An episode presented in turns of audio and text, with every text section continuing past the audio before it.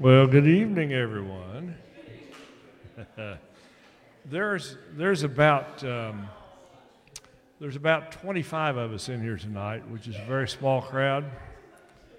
So I'm thinking it might be a good idea if instead of staying where you are, if y'all would just come sit in the front two or three rows or something, that'd be so much better than talking to 25 people scattered out all over the building. Can y'all come on down? Seriously. It, it, Daniel's not here tonight, and he should not have announced that.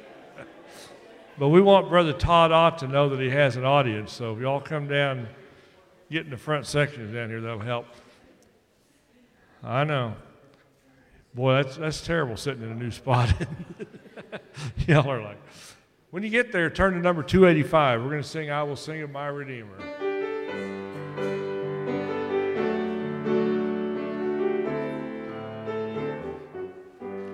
Number 285. Let's stand as we sing.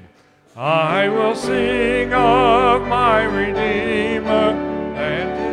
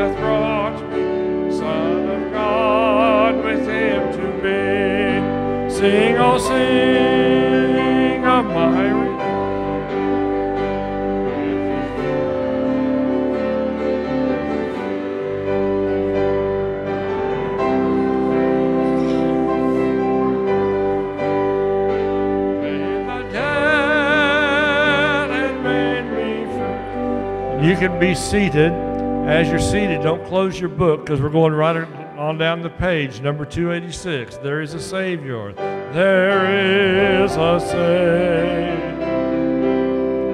What joys express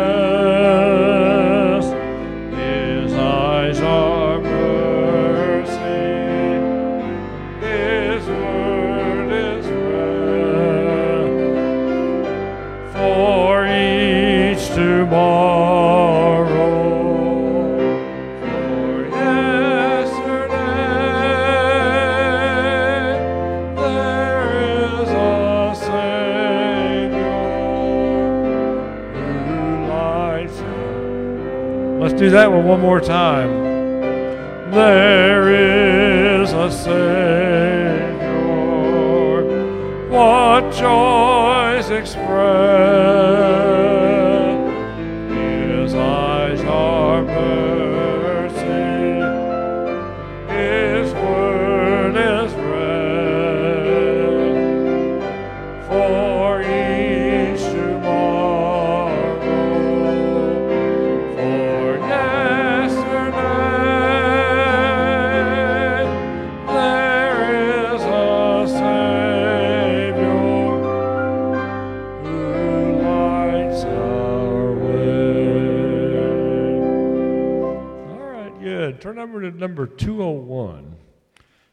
201. We're going from Thanksgiving to Christmas. And Emmanuel almost is one that goes either direction.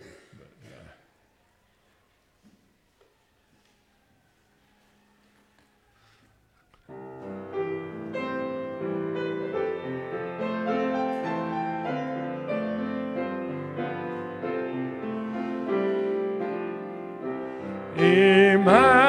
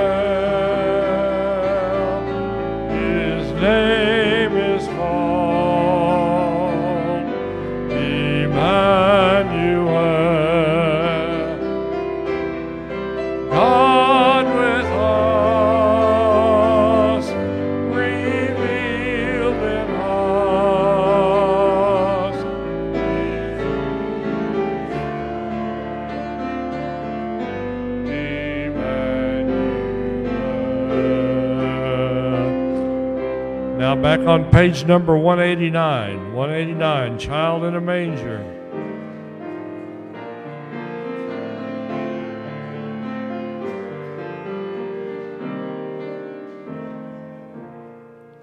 Child in the manger.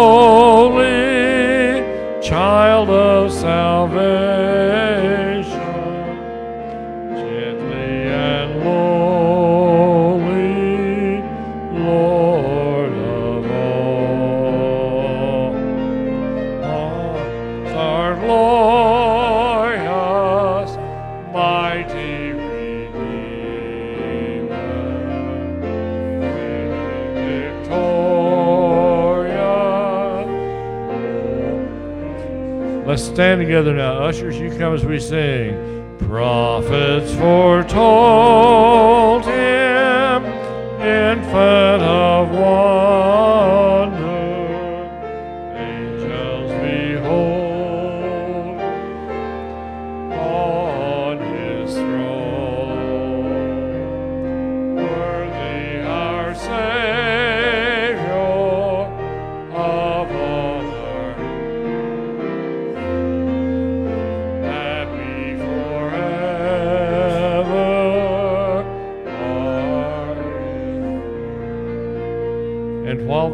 for the offering plates, let's sing the first verse of 188. It came upon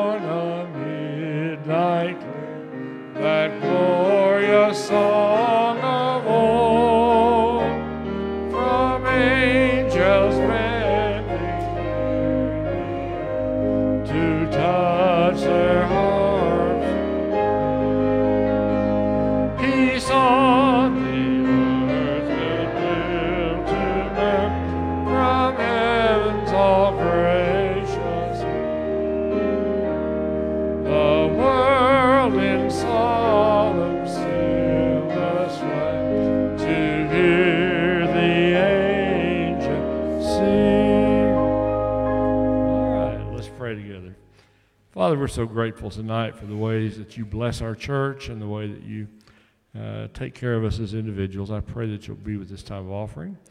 Also, I pray that you'll be with Brother Todd as he comes to preach to us tonight. In Jesus' name we pray. Amen. You may be seated.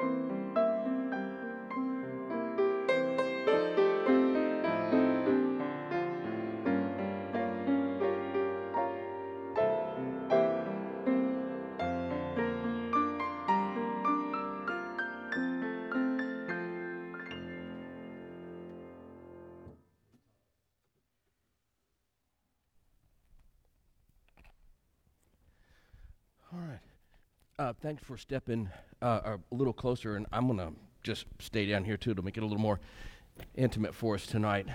And I'll beg your forgiveness ahead of time. I've got a bit of a cold here, so I'm going to do my best here to, uh, to hold tight. Um, we are uh, transitioning now uh, from uh, Thanksgiving into Christmas. So, where I want to do tonight is to kind of step into that season of preparation for this, uh, this, this coming celebration of the coming of Christ, of Emmanuel. We just, I think one of the songs we just selected here was Emmanuel. So uh, uh, I want to begin tonight. My text tonight is Hosea 1, uh, 11, 1, and we're going to go there. But I want you to start with me in Matthew 2.15. So if you got your scripture, go to Matthew 2.15 with me for a minute. So while you're turning there, um, I used to work with a, a, guy several years ago. You don't know him. I can use his real name. Russ was his name. Uh, Russ was a Canadian. He was uh, working in, in Lexington on a green card mid 30s, uh, single guy. Uh, he was uh, trained as a, uh, an engineering draftsman, pretty capable guy, pretty smart guy. Uh, and through my relationship with Russ, learned that Russ was, was an atheist, or, or, so he claimed. And, and so in our conversations, it would be, it would be smattered with, with Christian thought, looking for that inroad into Russ. And Russ would make, take no take no uh, uh, measure of restraint when it came to making fun of me and my Christian faith. And so, uh, but I, I, kept up with Russ on this. And, and uh, so we got to be Thanksgiving time one year. And so I'm talking to Russ, uh, and uh, Thanksgiving comes up. And it's, even though there is a Thanksgiving in Canada, uh, it's not the same as the Thanksgiving in America necessarily. And uh, uh, so Russ was all excited about telling me all about Thanksgiving in America, how all these pilgrims, they were city people and they didn't know how to farm and take care of themselves in the farm. And so uh, it was a good thing that the Indians were there. And so the Indians taught them how to farm and to take care of themselves and plant and grow and harvest.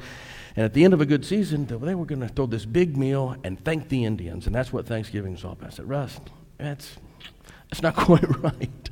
Uh, said, Russ, what Thanksgiving is about is, is these weren't just pilgrims, these were Puritans. And they had come here seeking religious freedom and relief from religious persecution. They wanted to worship as they saw fit. And so they came and they settled in this new land. And yes, they did need help. And yes, the Indians did help them. But Thanksgiving is not Thanksgiving to the Indians, it's thanks to God for preserving them in this new world and giving them this opportunity to worship as they saw fit. And uh, the irony was just a little too much when this Canadian atheist was telling me how wrong I was about a sacred American holiday. Um, but uh, in, that, in that conversation, uh, I got to hear from a guy who had never heard, never heard of what I shared with him about Thanksgiving, that Thanksgiving was thanks to God. He had always thought that this was all about thanking the Indians. And it, it just it, it, it, it puzzled me that, he, that, that somebody could, could live in America that long. Folks, the overwhelming majority of all of our public school systems taught, teach this past week exactly what Russ shared with me that it has nothing to do with God, that it's thanking the Indians.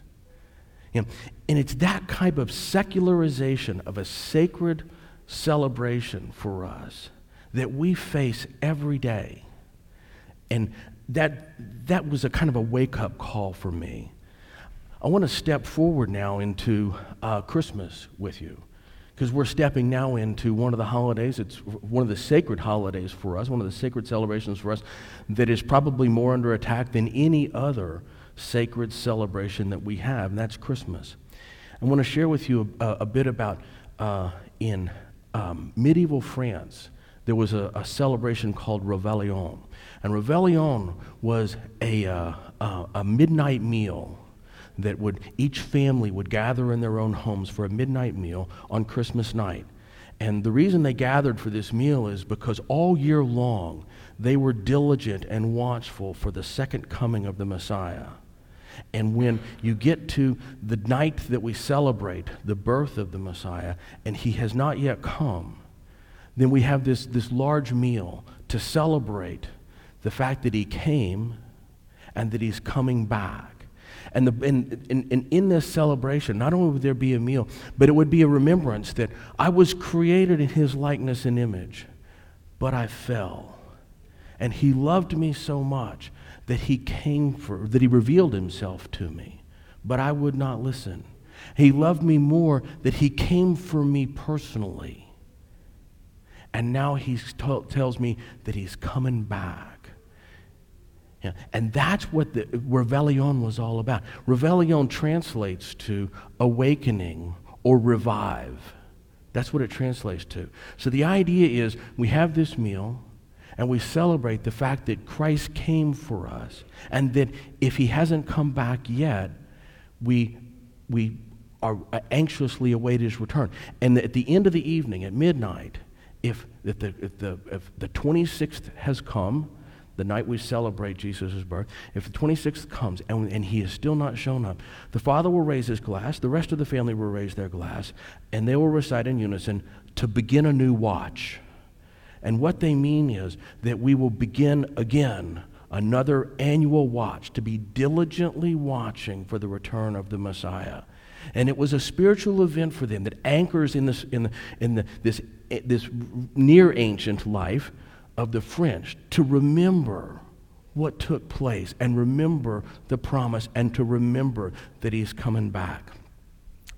Réveillon is still alive and well in, all over France. And if you go to France, especially if you go to the metropolitan areas, massive feast. Well in advance, all the finest restaurants are planning their Réveillon dinners. And there'll be fantastic multi course meals. And Réveillon still means revive, but what it means is today, it's an all night party. Midnight is only halfway through.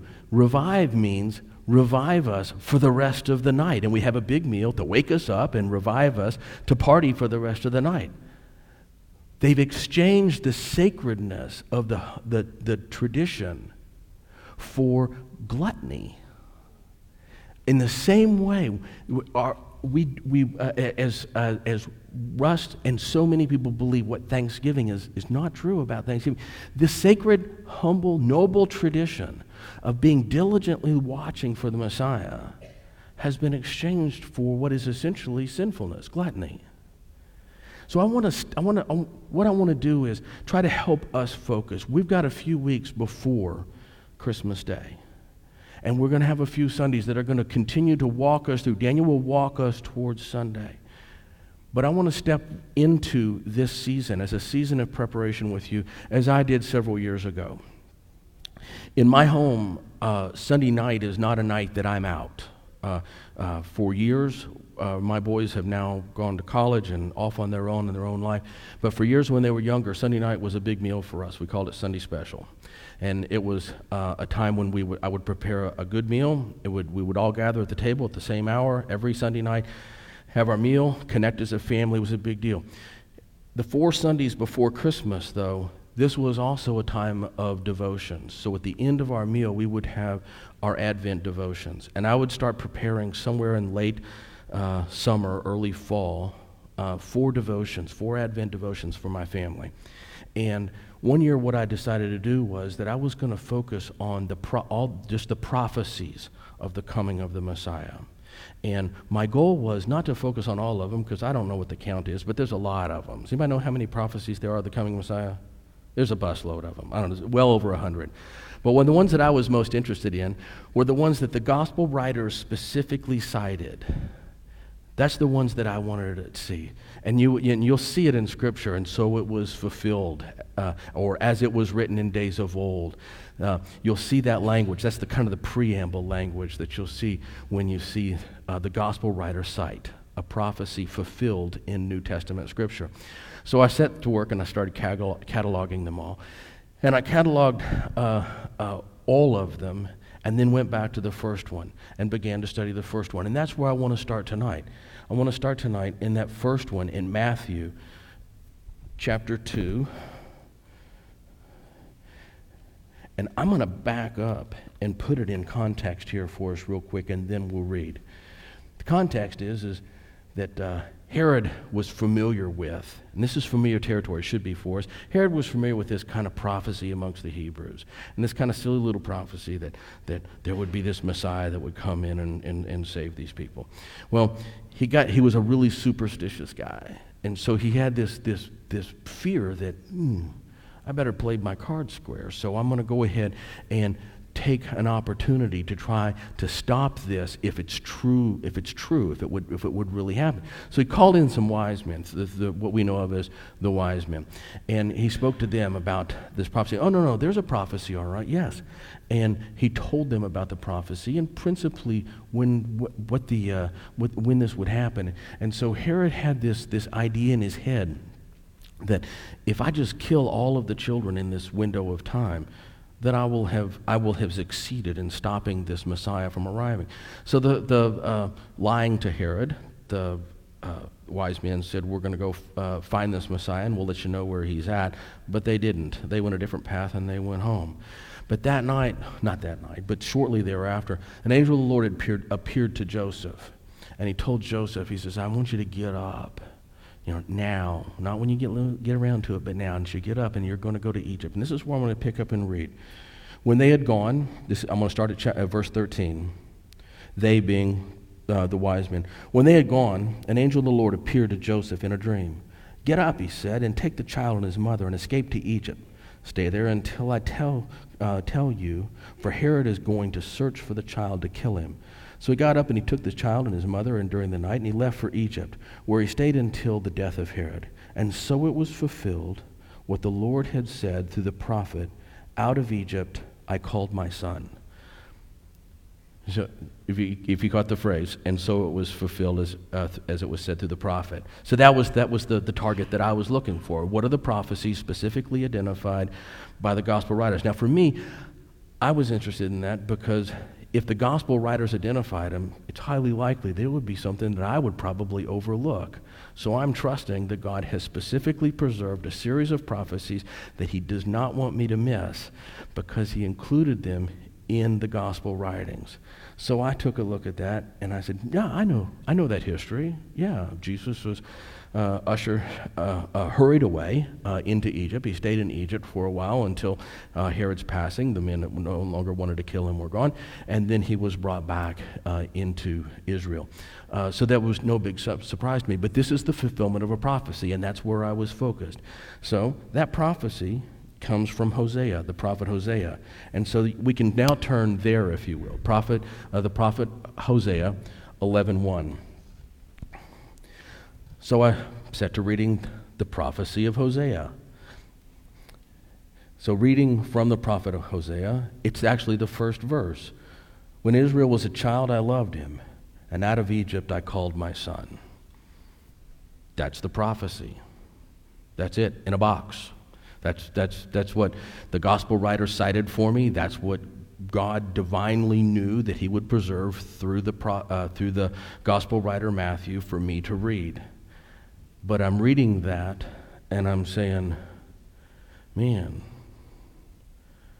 if I was living in that day and I was a studious Jew, I, I, I sat beneath a rabbi, I, I made notes every other Sabbath, would I have identified that as a prophecy of the coming Messiah? And I read it again. No. I wouldn't have. I looked at that and I said, there was nothing stood out to me in that, in that passage that said, ah, now, I, it, this will be worth your price of admission tonight. This is, this is one of my study tools. My, uh, I, put, I put on what I call my Joe Jew eyes. Forgive me if that offends you. And my Joe Jew eyes are I got this little guy named Joseph. He's a common Jew of his day, just like me. I'm a common man of my day. Not particularly educated, not particularly astute, certainly not skilled in all the, the Toraic writings, and, and certainly not a rabbi. Um, I'm just a diligent Jewish man trying to make my way in the world, trying to live a life honorable to God. And so I, I put my Joe Jew eyes on because I want to see, well, what did he hear? What did Joseph, the common Jewish man of the day, hear when he read that? So I tried to wipe out everything that I already know about oh yeah, the, the, the history, that the, the, it's, it's been fulfilled, and just try to listen to what he heard and see what he saw. So I put my Joe Jew eyes on, and I went back to this. When Israel was a child, I loved him, and out of Egypt I called my son. I'm not there yet, so I'm going to go on. But the more I called Israel, the further they went from me. They sacrificed to the Baals, they burned incense to, the, uh, eh, to images. It was I who taught Ephraim how to walk, taking them by the arms. But they did not realize it was I who healed them. I led them with cords of human kindness, with ties of love, and I lifted the yoke from their neck, and they bent down and bent down to feed them. I'm still not there. And so I, the, the, the, very afternoon that, I'm, that, that I'm, I'm studying this, I just put my scripture down. And I said, God, what am I missing? I don't get it. Why is it that you preserved this piece of, of prophetic scripture for me and told me that it was messianic? And I already even know that it's messianic. And yet, when I read it here as a prophecy, it is not a passage that I would have written down in my Messiah journal. What, what am I missing? And with divine clarity, just that afternoon, I heard it. And this is part of what I want to share with you tonight. When Israel was a child, I loved him, and out of Egypt I called my son. When Israel was a child, I loved him. The him is not Israel. The him is his son, the Messiah, Jesus. The, the, the concept here that the, the, the, the, uh, the, the um, prophet is writing is, is, is not necessarily an exact chronology, it's a, it's a principal chronology. From the time Israel was in formation, from the time Israel was being created, from the time that I created my people, from the time they were spiritually young.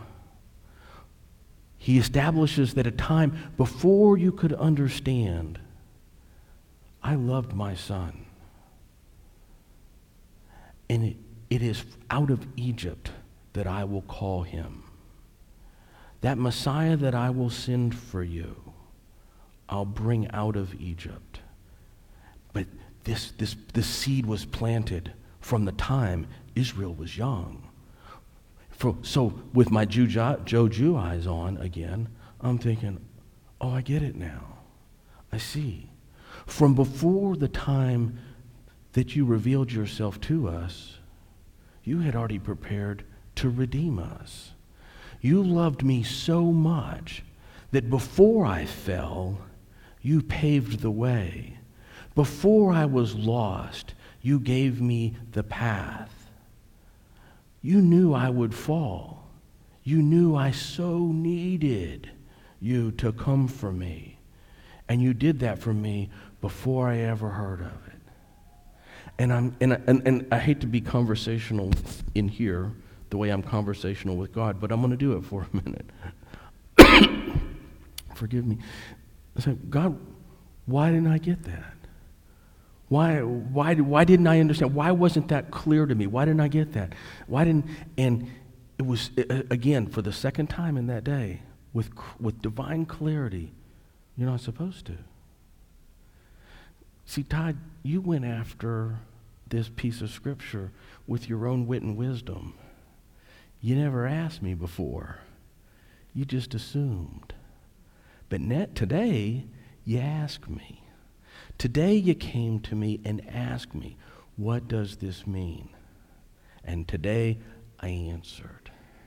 Today, that's, it was with, within the stillness of an afternoon when I wasn't, when I wasn't reaching for, for, for spiritual acumen, but just asking for understanding. God spoke and clarified. You're never supposed to get it on your own. You, you know the phrase, he who has eyes, let him see, he who has ears, let him hear. When you read that in Scripture, I'm going to ask you, stop for just, no matter what you're reading, no matter what you're trying to get through, stop and think for a minute. When Jesus says, He who has eyes, let him see, he who has ears, let him hear, what he's doing is saying, Slow down, stop. I'm about to open a window into the kingdom of heaven that you will miss if you don't stop and sit with me for a minute. You have eyes to see, but you will not perceive. You have ears to hear, but you will not understand unless you allow me to invest in you. So on that, I don't even remember what day it was. It was some weekday in the morning. In that, on that day, uh, uh, God again made it so clear to me that be patient, be still, slow down, allow me to sit with you and lead you. And that was just one of those days where I can't necessarily say I was committed to doing that. I was just committing to study. But he let me know you're not supposed to get it on your own. The only way Joe Jew got it is the only way you get it, the only way anybody gets it. And that's when you allow the one teacher to teach, the Holy Spirit to speak into your heart, to clarify for you. Then you'll understand. He who has eyes, let him see. He who has ears, let him hear. It's a blessing that Jesus gives us. We're in a season where we're heading towards Christmas. And no matter how pious each of our lives are, we will be distracted. We will listen to Lord knows what on our radios. And if we're not careful, we'll not make the distinction between Christmas music and holiday music. If we're not careful, the, the, the busyness of the season, the parties, the opportunities, the people that we feel that we need to go visit and greet will dominate our lives. Now, I do not want to distance the celebration from Christmas, but I don't want to sacrifice the sanctity of Christmas for the celebration. Do you follow me on that? There's much to celebrate. But the truth is, there's a reason that we celebrate. And as we prepare to walk towards Christmas Day, towards that culmination, towards that day that the whole world will recognize as the day we celebrate the coming of Christ, it doesn't happen just like that. Prepare your hearts now. If you remember when before Jesus came, John the Baptist came, and he had one job prepare the way. If, you, if you're a fan of Handel's Messiah, I'm a fan of Handel's Messiah. Prepare ye the way for the Lord is one of my favorite passages from, uh, from Handel's Messiah. That, that the season of preparation is equally as important as the celebration of the event itself. I can tell you that not all of France, but a big chunk of France, it's just the party it's not the awakening, the revival of the heart. It's just a party.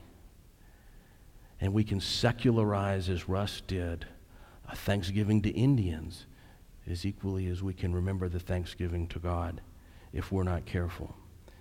This is where we're, as a, as a Christian community, we are truly under an assault at this time of year, and it's an assault of distraction to turn our focus ever so slightly astray ever so slightly away to where we forget why it is that we're here. Let me give uh, just one little example. I, I love this example, so I'm, uh, I'm, I'm going to share it with you. Um, ooh, sorry about that. Um, the, uh, uh, this time of year, uh, we will hear the song sung. Um, the, the television program will be aired multiple times. Uh, you'll we'll hear it recited in one way or another. This old story of Rudolph the Red-Nosed Reindeer, and we think that's pretty cool. No, we don't. I don't. Maybe you don't. But in the world, we think that's pretty cool. Well, let me tell you about the story of Rudolph the Red-Nosed Reindeer. What it is is, is this reindeer who's an outcast, and he's an outcast because he's different. He's got this shiny nose, and nobody wants anything to do with him, and he's rejected by his own. But one day, when everybody's in need, and all of a sudden we find out that that nose is really good for cutting through fog, well, now you're everybody's pal. Now you're, you can benefit the collective. Now you're my best buddy. And what that story teaches is, is that only those who can benefit the collective, only those who can do something for me have value. But if you can't do anything for me, you don't have any value. And what sounds like this noble little story that we tell at Christmas time couldn't be more antithetical to the, the, the value that God breathed into each person that he created.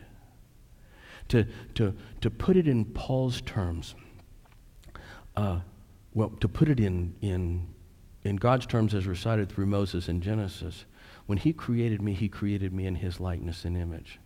To go to Paul's terms when he's writing the Galatians, he said, When he came for me, he came in the likeness and image of a human. He created me in his image. He came for me in my image. Why? Because it's his image. It's his value. When he came for me, he's coming for a piece of himself. I have inherent value, inherent worth. And it is because I was created in his likeness and image. And he's calling home a piece of himself when he calls me home. He's calling home a piece of himself when he calls you home. If we look out at the world in this, this cute little story, like the only people who have value are the people who can do something for us, we've missed a big piece. And we tell that story at Christmas time. Do you see how, how, how, how, slyly the world intercedes into our lives and teaches us something very wrong, something very, very fundamentally sinful at a time that's all packaged up to look like Christmas? And it's not. I want to I want to invite you. I don't even know what time it is. Am I? Yeah, I'm doing okay. I want to invite you. Uh, and t- to do what many people do, many Christians do at this time of year. With discernment, slow down. When we sing our songs at Christmas time, pay attention to the lyrics that you're listening to. There's a big difference between I'll be home for Christmas and Emmanuel. There's a big difference between holiday music and Christmas music. Not everything preached beneath the cross is of Christ. Be discerning. He who has eyes, let him see. He who has ears, let him hear. Allow yourself the stillness to focus and hear God's voice in your life at Christmas. And I'm going to suggest to you that the tradition of Advent is a great method to walk your way towards the celebration of the coming of Christ. And the tradition of Réveillon, the watchful eye, to, to perceive, to look upon the horizon and wait diligently for his second coming.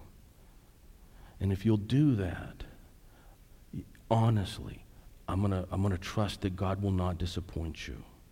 That you will walk into that celebration of Christmas where there is no disappointment, there is no disquieted hour, there is there's there's there's there's no no distraction that could pull you away from the focus on the personage of Christmas. And that's what that's, that's my, my request of you tonight is to step towards that day with intention, with discipline, with focus. Again, don't want to rob Christmas of its celebration. I don't want the celebration to rob Christmas of its sanctity. And with that, my voice is about gone. So I'm going to, I'm to close here. Um, since I'm not here on Sunday night, because typically I'm at home with my family, I'm not sure exactly how we close. So, Wendell, can I ask you to close this in prayer tonight?